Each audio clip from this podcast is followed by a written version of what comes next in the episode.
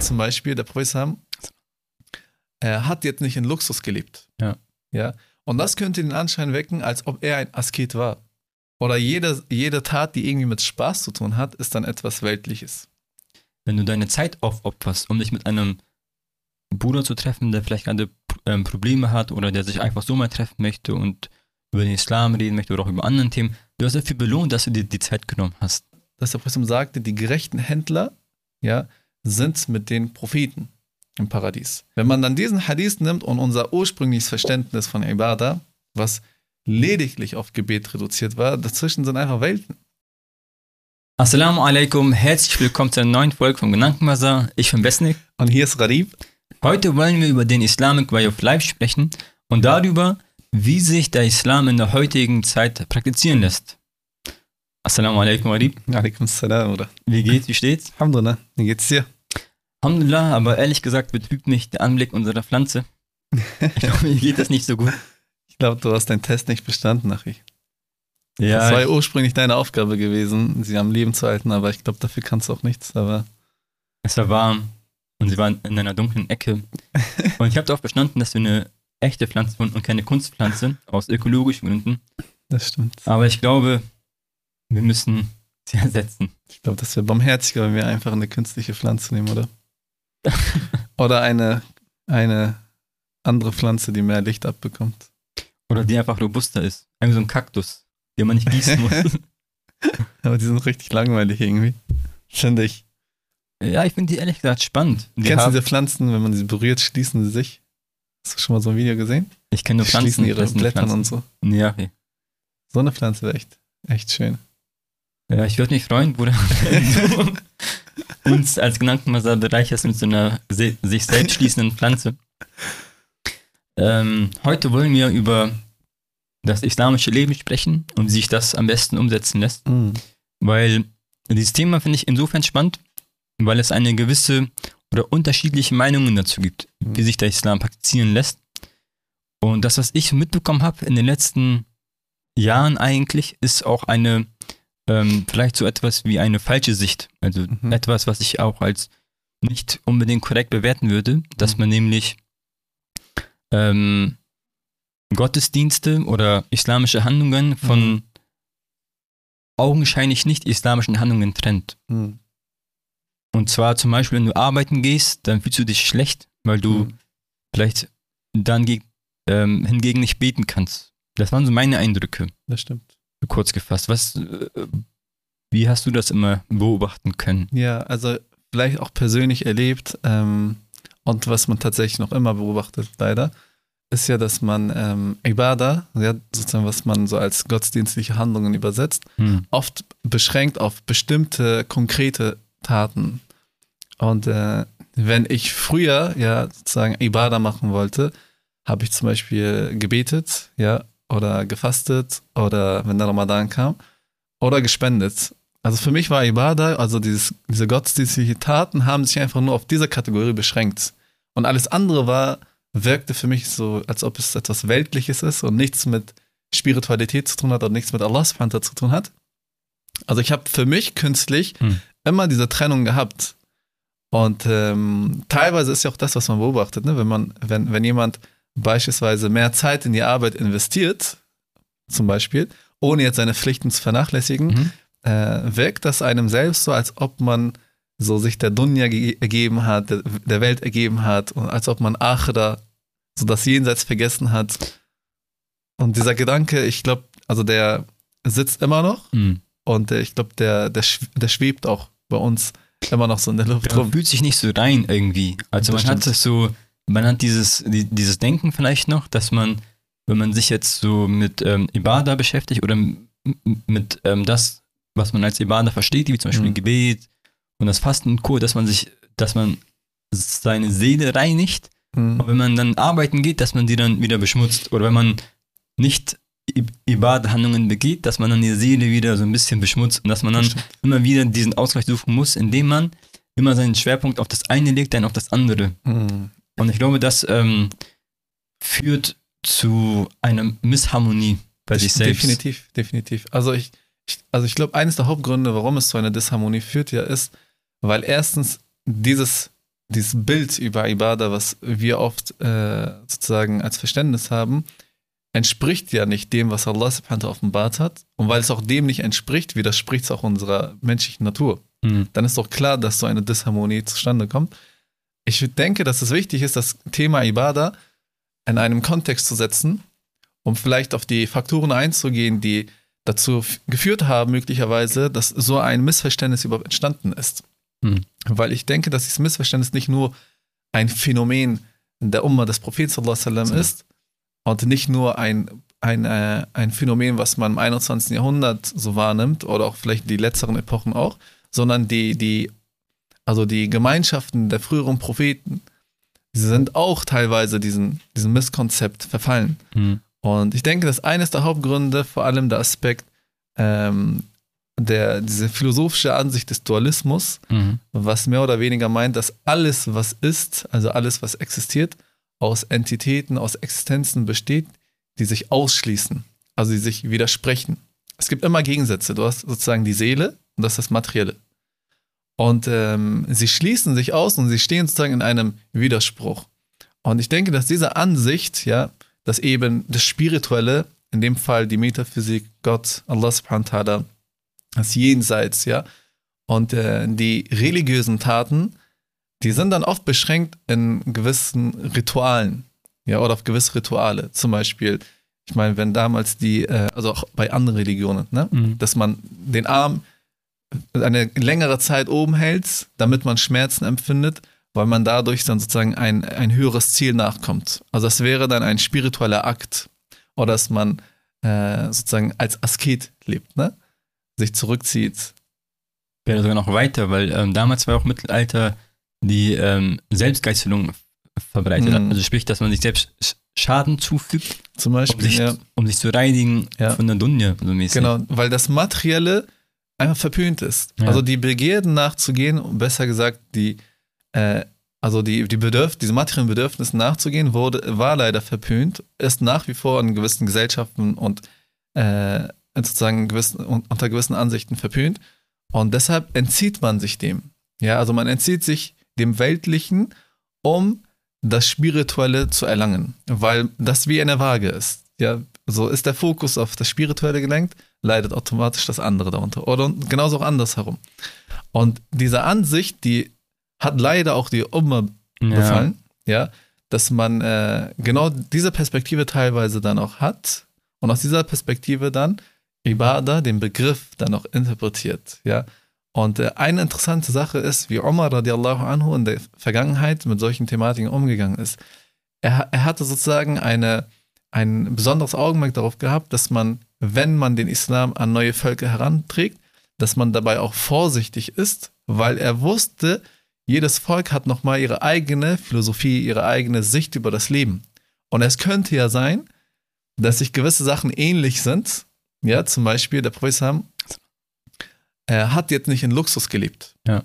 Ja. Und das könnte den Anschein wecken, als ob er ein Asket war. Mhm. Aber war er ja nicht. Er hat doch Frauen gehabt, er hatte Kinder gehabt. Ja. Und äh, er mochte bestimmte Sachen zu essen, bestimmte Sachen mochte er eben nicht zu essen.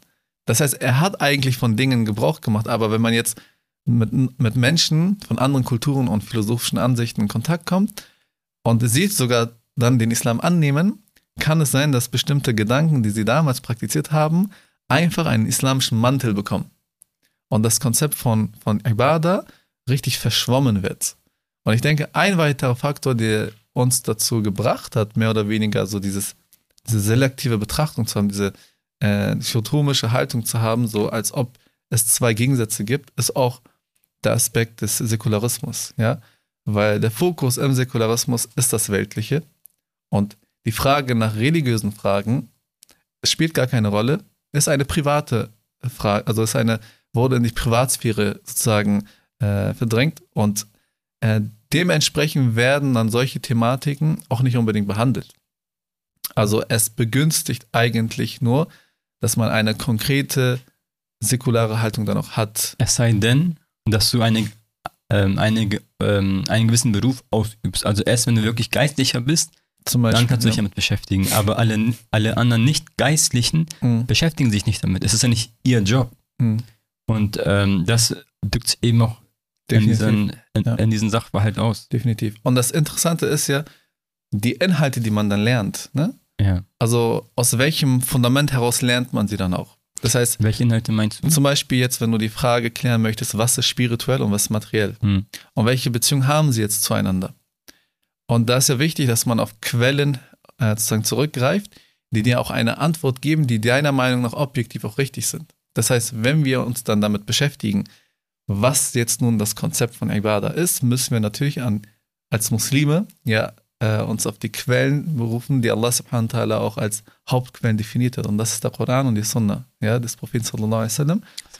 Und äh, die Konsequenz eigentlich von diesen Einflussfaktoren, die wir umgeben sind, ist dann konkret dann auch, dass dieser Spagat, den man dann manchmal dann wagen möchte, zwischen, ja, wenn man trennt zwischen dem Spirituellen und dem Weltlichen, dass man so ein Unbehagen hat, wenn man den Spagat wagt. Also Mhm. man fühlt sich nicht erfüllt, weil man sich denkt, dass man einen Fehler gemacht hat. Also wenn ich dann in der Moschee bin und bete, aber gleichzeitig acht Stunden für die Arbeit investiere, denke ich mir dann, also ich, ich habe dann so Schuldgefühle, weil ich mir dann denke, dass ich einen Fehler begangen habe. Weil ich ja diesem Einfluss da unterlegen. Du, ähm, du denkst förmlich, du hast gesündigt. Also Ja. du, äh, du denkst, Gott, du hast Fehler gemacht, du, Ja. bist, du bist ein schlechter Mensch und liebst dann sozusagen das, das äh, Praktizieren in der Gesamtheit auf. So du Mhm. eben dieses Fehlverständnis hast von Ibadah. Definitiv. Also es gibt so eine Trennung zwischen spirituellen Taten, wie das Gebet, wie das Fasten, wie das Spenden, wie Hajj und Umrah, ne? Äh, oder Armen zu helfen. Mhm. Und materielle Taten, wie zum Beispiel heiraten, wie zum Beispiel Kinder bekommen, wie zum Beispiel Uni, Karriere oder verreisen. Oder jede, jede Tat, die irgendwie mit Spaß zu tun hat, ist dann etwas Weltliches. Und diese Trennung, also man, ob man will oder nicht, teilweise haben wir immer noch diese Vorstellung leider. Wir sind immer noch davon beeinflusst, Definitiv. dass wir uns dann denken, es gibt diese künstliche Trennung. Und wenn das eine überwiegt, das Materielle, schadet, leidet automatisch das andere. Und jetzt geht es eigentlich darum zu verstehen, wie schafft eigentlich der Islam diese Harmonie?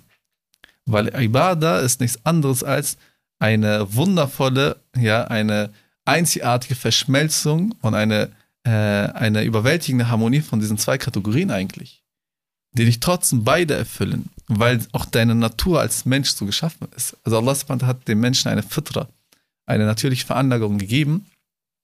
Er hat Bedürfnisse wie materielle und er hat Bedürfnisse wie spirituelle Bedürfnisse. Und das Konzept von Ibadah schafft die Brücke zwischen diesen beiden. Und jetzt bin ich gespannt, was die Quelltexte dazu sagen. Ach, Ja, das stimmt. Na, schieß los. Was sagen sie? Also die Was ist, Quelltexte. was ist Ibadah? Ja. Äh, es ist sehr interessant, dass eines Tages, es wird, es wird überliefert in einem Hadith, dass, ein, äh, dass der Prophet eine, sozusagen, eine Unterhaltung mit einem Juden hatte. Hm. Und ähm, der Jude sagte dann zum Beispiel zum Propheten Muhammad sallallahu alaihi wasallam, ähm, ihr betet am Tag, ja, zum Beispiel hat so eine, eine, eine, eine, eine Zahl erwähnt, ne? Wenn man, das, wenn man die gesamten fünftägigen Gebete zusammenrechnet, höchstens eine Stunde. Und wir aber als Juden beten vier Stunden. Das heißt, wir machen mehr Ibadah, also gottesdienstliche Handlungen, als ihr. Und dann sagte der Prophet sallallahu sehr interessant, er sagte, nein, wir machen 24 Stunden lang Ibadah. Also wie sollen wir das jetzt verstehen? Weil 24 Stunden lang sind wir ja gar nicht in der Moschee. Hm. Sind wir ja nicht am Beten. Sind wir nicht am Fasten, ja, weil wir irgendwann unser Fasten brechen müssen. Also in diesen 24 Stunden tätigen wir eigentlich die Taten, die zu einem so das menschliche Dasein notwendig sind. Also wie sollen wir jetzt diesen Hadith zum Beispiel verstehen? Und nicht nur diesen, und nicht nur diese Überlieferung, sondern auch überhaupt die Aya, in der es heißt, dass, ähm, dass die Djinn und die Menschen erschaffen Mhm. sind, ähm, damit wir eben nur äh, Allah subhanahu wa ta'ala dienen. Also Ja, ja. unsere Dienerschaft ist jetzt die Frage, also wie schaffen wir das, unsere 24 Stunden daran zu investieren, dass wir ihn Mhm. und ihn alleine dienen. Definitiv. Also der Begriff Ibadah, ja, wenn man sich so den arabischen Begriff an sich anschaut, ähm, es gibt einen ähnlichen, ein ähnliches Wort, was aus demselben Kombination der Buchstaben entstanden ist, und zwar Abd. Ne? Hm. Allah subhanahu wa ta'ala beschreibt ja den Menschen als Abd, also als Diener, unter anderem als Sklave. Mit anderen Worten, als ein Geschöpf, ähm, der Allah subhanahu wa ta'ala als Autorität und Souveränität akzeptiert Also dieses Geschöpf wirft sich komplett Allah subhanahu unter. Also die Rolle und Funktion des Geschöpfs ist dann, so zu leben, wie Allah subhanahu es möchte. Das heißt, wenn der Diener, ja, wenn der Abd seine gesamten Taten, ja, an zwei Kriterien orientiert, Mhm. schafft er es, dass all sein gesamtes Leben, wenn er einatmet und ausatmet, wenn er trinkt und schlafen geht, wenn er sich kleidet, ja, wenn er äh, Zeit mit seiner Frau verbringt, wenn er Zeit mit seinen Kindern verbringt, wenn er studieren geht, wenn er arbeiten geht, wenn er verreist, um die Pyramiden zu sehen, egal was er tut, er schafft es, dass er die ganze Zeit in einem Zustand von Ibadah ist. Und zwar ist das Kriterium, das erste, dass seine gesamten Taten sich an Halal und Haram orientieren.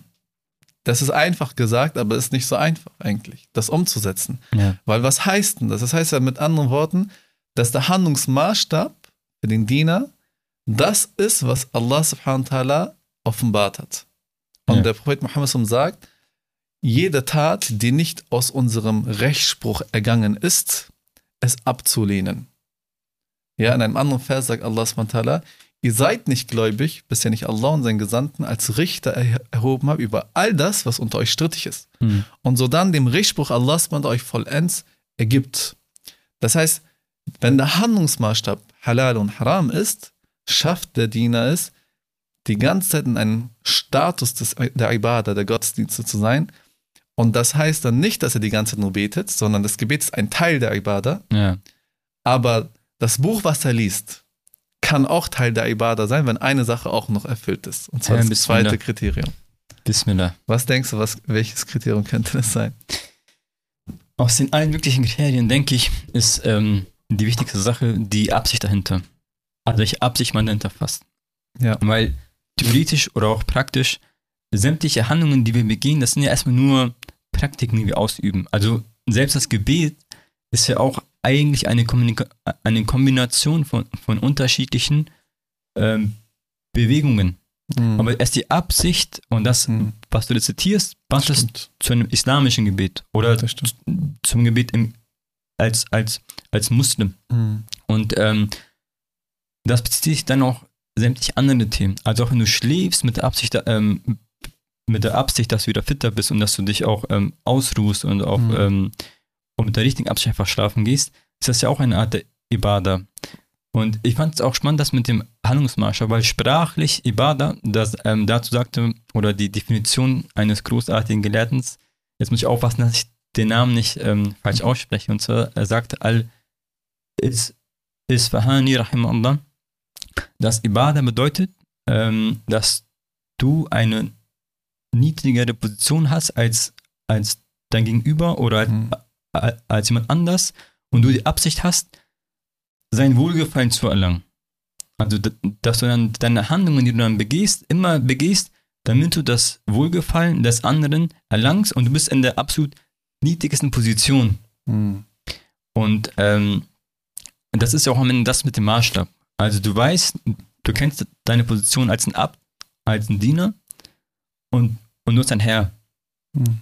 Und du hast ähm, dementsprechend auch äh, Allah subhanahu wa ta'ala. Mhm. Und, und sämtliche deiner Handlungen orientieren sich auch nur an den Rechtssprüchen, an den Konzeptionen des Islams. Ja, Und das ist dann theoretisch erstmal Ibadah. definitiv. Also das Interessante, also die, wie soll ich sagen, die Herausforderung, dieses Kriterium zu erfüllen, ist ja, also es ist tatsächlich eine Herausforderung, es ist nicht- auch nicht einfach, ne? weil ähm, der Mensch kann ja unzählige Absichten mit den Taten verfolgen. Allein das Gebet zu verrichten, reicht nicht aus, damit es Ibadah ist. Ja. Weil ich kann ja auch beten, damit äh, ich äh, sozusagen andere Menschen beeindrucke. Ja, ich kann ja auch predigen, damit die Leute sagen, Mashallah, er redet voll gut. Ja, ich könnte auch etwas schreiben für den Islam, damit sie sagen, er kann Mashallah sehr gut schreiben. Ja, oder ich könnte auch Geld ausgeben, damit sie sagen, er ist spendabel. Und ähm, deshalb die Absicht ist ja unter anderem so, so, so wichtig auch, weil äh, sie auch dann ausschlaggebend dafür ist, ob deine Tat wirklich als Ibadah gezählt wird oder nicht. Weil wenn ich arbeiten gehe, ja, mit der Absicht, dass ich viel Geld habe, damit die Leute sagen, er ist voll reich und er fährt ein heftiges Auto, dann ist das keine Ibadah. Wenn ich aber arbeiten gehe, damit ich die Nafaka, also den Unterhalt meiner Familie regeln kann. Damit ich nicht bedürftig bin gegenüber anderen Menschen. Und ich halte mich an, die, an, die, an den Handlungsmaßstab, dass Mhm. ich halal arbeiten gehe. Mit der Absicht eben, meine Verpflichtung, die Allah mir gegeben hat, auch nachzukommen, dann werde ich für diesen Morgen, den ich, wo ich aufwache und eigentlich gar keine Lust auf die Arbeit habe und trotzdem zur Arbeit gehe, auch belohnt. Ja. Und selbst wenn ich mir dann ein schönes Auto kaufe, okay, und ich mir schöne Klamotten kaufe, mit der Absicht, dass äh, sozusagen, weil es halal ist, ein, ein, ein schönes Auto zu kaufen, ja, Ja. und weil der Prophet sagt, Allah ist schön und liebt die Schönheit und ich kleide mich schön für diese Absicht, mit dieser Absicht, dann werde ich auch dafür belohnt. ja, das Ding ist ja, dass man nach einiger Zeit so Gewohnheiten entwickelt. Hm. Also vielleicht ganz zu Beginn, so wenn du den Islam neu praktizierst, achtest du noch mehr, also noch bewusster darauf, dass du vielleicht statt ähm, einer, statt einer verbotenen Sache die erlaubte Sache kaufst. Mhm. Und mit der Zeit wird es ja zu zu einer Gewohnheit, dass du ähm, lieber Döner isst, was, ähm, was das Fleisch enthält, was ähm, richtig geschlachtet worden ist, oder dass du statt was, ähm, dass du lieber Wasser trinkst statt andere verbotene Getränke. Also irgendwann wird das jetzt Absicht, aber wenn man sich jetzt wieder bewusst wird, du wirst eigentlich dafür belohnt, dass du, Mhm. weil du trinkst ja nicht einfach so nur Wasser oder du isst ja nicht einfach so ein, eine bestimmte Fleischart, Mhm. Sondern du hast ja dahinter immer eine gewisse Absicht, die Genau. du schon damals gefasst hast und die Mhm. du dann immer wieder Stimmt. anwendest. Und dadurch, dass du immer wieder diese, diese, diese Handlungen setzt mit der Absicht und, und dadurch, dass diese Han Handlungen sich immer in dem gleichen Rahmen aufhalten, nämlich im, ähm, im Bereich des Erlaubens, ist es sozusagen, und das, was ich auch im Intro angesprochen habe, der sogenannte Islamic Way of Life. Also Mhm. du lebst dadurch auch islamisch, weil du dich ständig Mhm. An den erlaubten Handlungen hältst. Und erlaubte Handlungen ziehen auch wieder andere erlaubte Handlungen an. Also du bewegst dich so äh, äh, sozusagen in dem ständigen äh, Radius Mhm. oder Kreis. Aber diese Sachen, die wir jetzt angesprochen haben, oder diese Ibadah be- bezieht sich ja nicht nur auf, ähm, auf Konsum, sondern Mhm. zum Beispiel auch das, äh, dass sich treffen mit anderen ähm, Brüdern Mhm. oder dass man sich um die Definitiv. Angelegenheiten der anderen Brüdern kümmert oder dass man gemeinsam netzwerkt Definitiv. mit der richtigen Absicht. Diesen Aspekt würde ich vielleicht ähm, auf äh, den letzten Punkt nochmal, Hinausschieben, weil- ähm, weil es gibt einen Gelehrten, ich habe leider den Namen Ja. vergessen, aber er sagt, Ibadah ist auch ein Ziel. Ja, das heißt, dieses Islamic Way of Life ist ja, ähm, ähm, wie soll ich sagen, es ist eigentlich ein Ziel von uns. Ja, das heißt, wir sollten uns Mühe geben, damit wir stets ja, in all den Taten, die wir vollziehen, Allah subhanahu wa ta'ala berücksichtigen. Und versuchen, und Ibn Qayyim sagt auch, dass man den Taten, äh, die man vollzieht, auch eine Liebe zu Allah verspürt. Hm. Das heißt, das, was ich mache, soll ich auch gerne tun. Es soll jetzt nicht so sein, dass ich voll, ich habe richtig so eine Abneigung, ja, darauf, äh, wie soll ich sagen, ein islamisches Buch zu lesen. Ich zwinge mich, aber ich habe gar keine Lust darauf, dass ich habe so eine Abneigung dazu entwickelt. Ähm, oder zu, zu viele anderen Taten, die eigentlich nobel sind, die muss ich auch versuchen, mit Emotionen zu vollziehen, womit Allah so zufrieden ist. Weil das dann auch am Ende deine, diese treibende Kraft, weil das ist dein Motiv. Und du musst ja eine positive, also musst auch positive Emotionen diesbezüglich entwickeln. Es geht ja darum, auch, auch um eine gewisse Haltung, die du hast. Ne? Mhm. Also, dass du sozusagen eine, eine Lebenseinstellung hast, die sich, die sich darauf bezieht. Also sprich, dass du, also, dass das am Ende zu einer Gewohnheit wird, die du auch gerne machst. Also du, ähm, dass du vielleicht nach dem 20. Mal, Mhm. äh, bei dem du dich ähm, bei einer Sache entschieden hast, die dann im erlaubten Rahmen ist, dass du dann auch diese, diese, ähm, diese gewisse Süße schmeckst. Mhm. Und dass du dann sagst, ey, klar mache ich das gerne. Stimmt. Und Stimmt. hinten ist irgendwas umgekippt.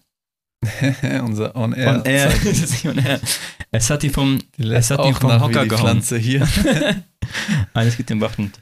Und ich würde aber, ähm, also es gibt sehr schöne Überlieferungen, um aufzuzeigen, wie die äh, Ashab, wie die Gefährten des Propheten zusammen das Konzept von Ibadah begriffen haben und auch verinnerlicht haben. Hm. Und wie der Prophet wasallam damit umgegangen ist. Bismillah. Ähm, es wird zum Beispiel überliefert, dass der Prophet sagte, die gerechten Händler ja, sind mit den Propheten im Paradies. Hm. Das heißt, und es gibt einen anderen Hadith, wo der Prophet dazu motiviert, Tijara, also sozusagen, wie soll ich sagen, äh, Wirtschaft zu betreiben. Ja, eigenständig handeln, zu werden, zum Beispiel Handel zu betreiben. selbstständig äh, Genau, irgendeine Firma aufzumachen. genau. Also diese Sachen sind auch Sunnah, ja. Mhm. Und äh, so eine riesen Belohnung erwartet sie auch dann. Also, wenn man dann diesen Hadith nimmt und unser ursprüngliches Verständnis von Ibadah, was lediglich auf Gebet reduziert war, dazwischen sind einfach Welten. Oder dass Muhammad die Hand von einem seiner Gefährten genommen hat und meinte, Allah liebt diese Hand. Ja. Warum? Weil sie rau wurde, weil sozusagen er dadurch, er hat sozusagen harte Arbeit geleistet, um Geld zu verdienen auf einer halale Ebene. Und der Prophet hat das sozusagen, ähm, soll ich sagen, er hat das ähm, gelobt. Gelobt, ja. Und das zeigt ja auch, dass die Sahaba damit ganz anders umgegangen sind und der Prophet ja auch. Und jetzt versteht man den Hadith besser, dass er sagte, wir beten oder wir machen 24 Stunden lang Ibadah. Ja, weil wir müssen ja auch verstehen, dass das gesamte Leben hat ja ein Ziel, und zwar Allahs Wohlgefallen zu erreichen. Mhm. Das heißt, die Frage, die wir uns stellen sollten, ist, wie schaffe ich, all die Ressourcen, die mir Allah gegeben hat und die Umstände so zu kanalisieren, dass ich am Ende sein Wohlgefallen damit erreichen kann. Ja, und ähm, so sagt ja Muhammad, und hier will ich auf den Punkt eingehen, den du, den du auch erwähnt hattest. Ne? Er sagt in einem längeren Hadith, und dann der letzte Abschnitt ist, er sagt, die beste Tat bei Allah subhanahu ist der gute Rat, ist mhm. Ad-Nasiha. Ja, und äh, in einem anderen Hadith heißt es, der Dien, Ad-Din und Nasihat. Und der Dien, also der Islam ist Nasiha, der gute Rat. Und ähm, hier sollen wir dann auch verstehen, dass wir, also mit allem, was wir haben, können wir Ibadah vollziehen. Das heißt, wenn ich eine, als Muslim eine wirtschaftliche Kraft habe, die ich äh, den Muslimen zur Verfügung stellen kann, der muslimischen Community, wenn ich Know-how habe in irgendeiner Sache, wenn ich Qualifikation habe in irgendeiner Sache, die ich einbringen kann, damit ich das islamische Leben erleichtere, so stellt das auch Ibadah dar. Ja, heute wird das übersetzt als ehrenamtliche Tätigkeit. In der Moschee zum Beispiel. Ja, aber es hat nichts mit ehrenamtlicher Tätigkeit zu tun. Das ist Ibadah. Das ist komplette Ibadah. Das heißt, die beste Ibadah ist ja, sich um die Angelegenheiten der Muslime zu kümmern. Woher kennen wir das? Unter anderem aus diesem Hadith, ja, dass man ja interaktiv ist mit dem Muslim, dass man ihm einen guten Rat damit er den richtigen Weg findet oder ihm daran zu erinnern, dass er sich einbringen kann. Ja, und die besten Sahaba, die besten Gefährenspropheten waren ja diejenigen, die sich um die Belange der Muslime gekümmert haben. Ja, das heißt, die waren nicht unbedingt die Besten beim Auswendiglernen. Ein Omar radiallahu an oder ein Abu Bakr, ja, oder die Besten, die beim Spenden waren. Sie haben auch nicht, also ein Omar hat jetzt nicht unbedingt so viel Geld gehabt. Es gab andere mhm. Gefährten, die hatten mehr Geld gehabt, die ja. gespendet haben. Was auch Ibadah ist.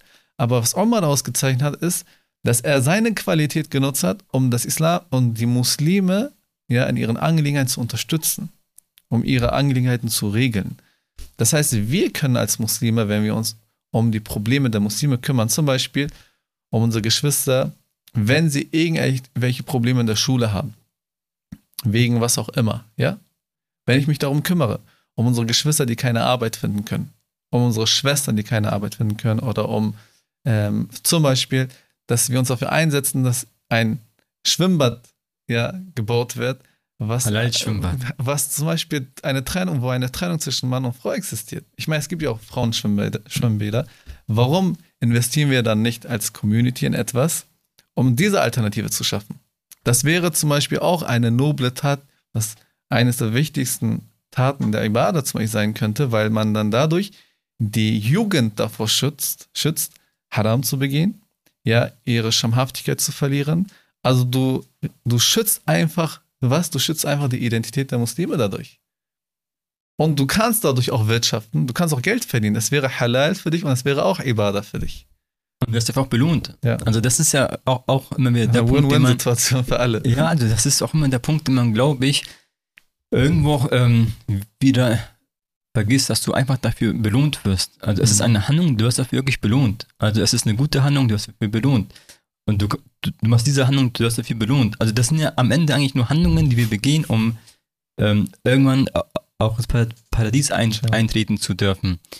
Und dieser Aspekt ist, ist ähm, glaube ich, manchmal ähm, wird dem einfach zu wenig Beachtung geschenkt. Mhm. Weil auch, ähm, wenn du deine Zeit aufopferst, um dich mit einem Bruder zu treffen, der vielleicht gerade ähm, Probleme hat oder der sich einfach so mal treffen möchte und über den Islam reden möchte oder auch über andere Themen, du hast dafür belohnt, dass du dir die Zeit genommen hast. Ja. Also, das ist dann wieder auf die, auf die Eier bezogen, dass, ähm, dass unser Sinn der Existenz ist ja Ibadah Mhm. und mit diesen Handlungen gehst du wieder deinem Sinn nach.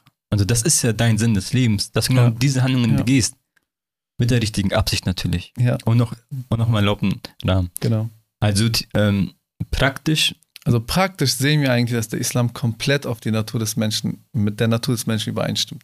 Weil er regelt alle Bereiche und alle äh, sozusagen potenziellen Bereiche des menschlichen Lebens, äh, kanalisiert sie in eine bestimmte Richtung und geht auch auf die Bedürfnisse ein und zeigt uns durch ein Konzept, mit welcher philosophischen Haltung wir jetzt und welche, mit welchem Ziel, mit welchem Ideal wir wirklich diese Taten auszuüben haben, damit wir Allahs Wohlgefallen erreichen weil Allah den Menschen erschaffen damit er ihm dient. Ja, und der Ibadah macht, also damit er ein Lifestyle führt, womit Allah zufrieden ist.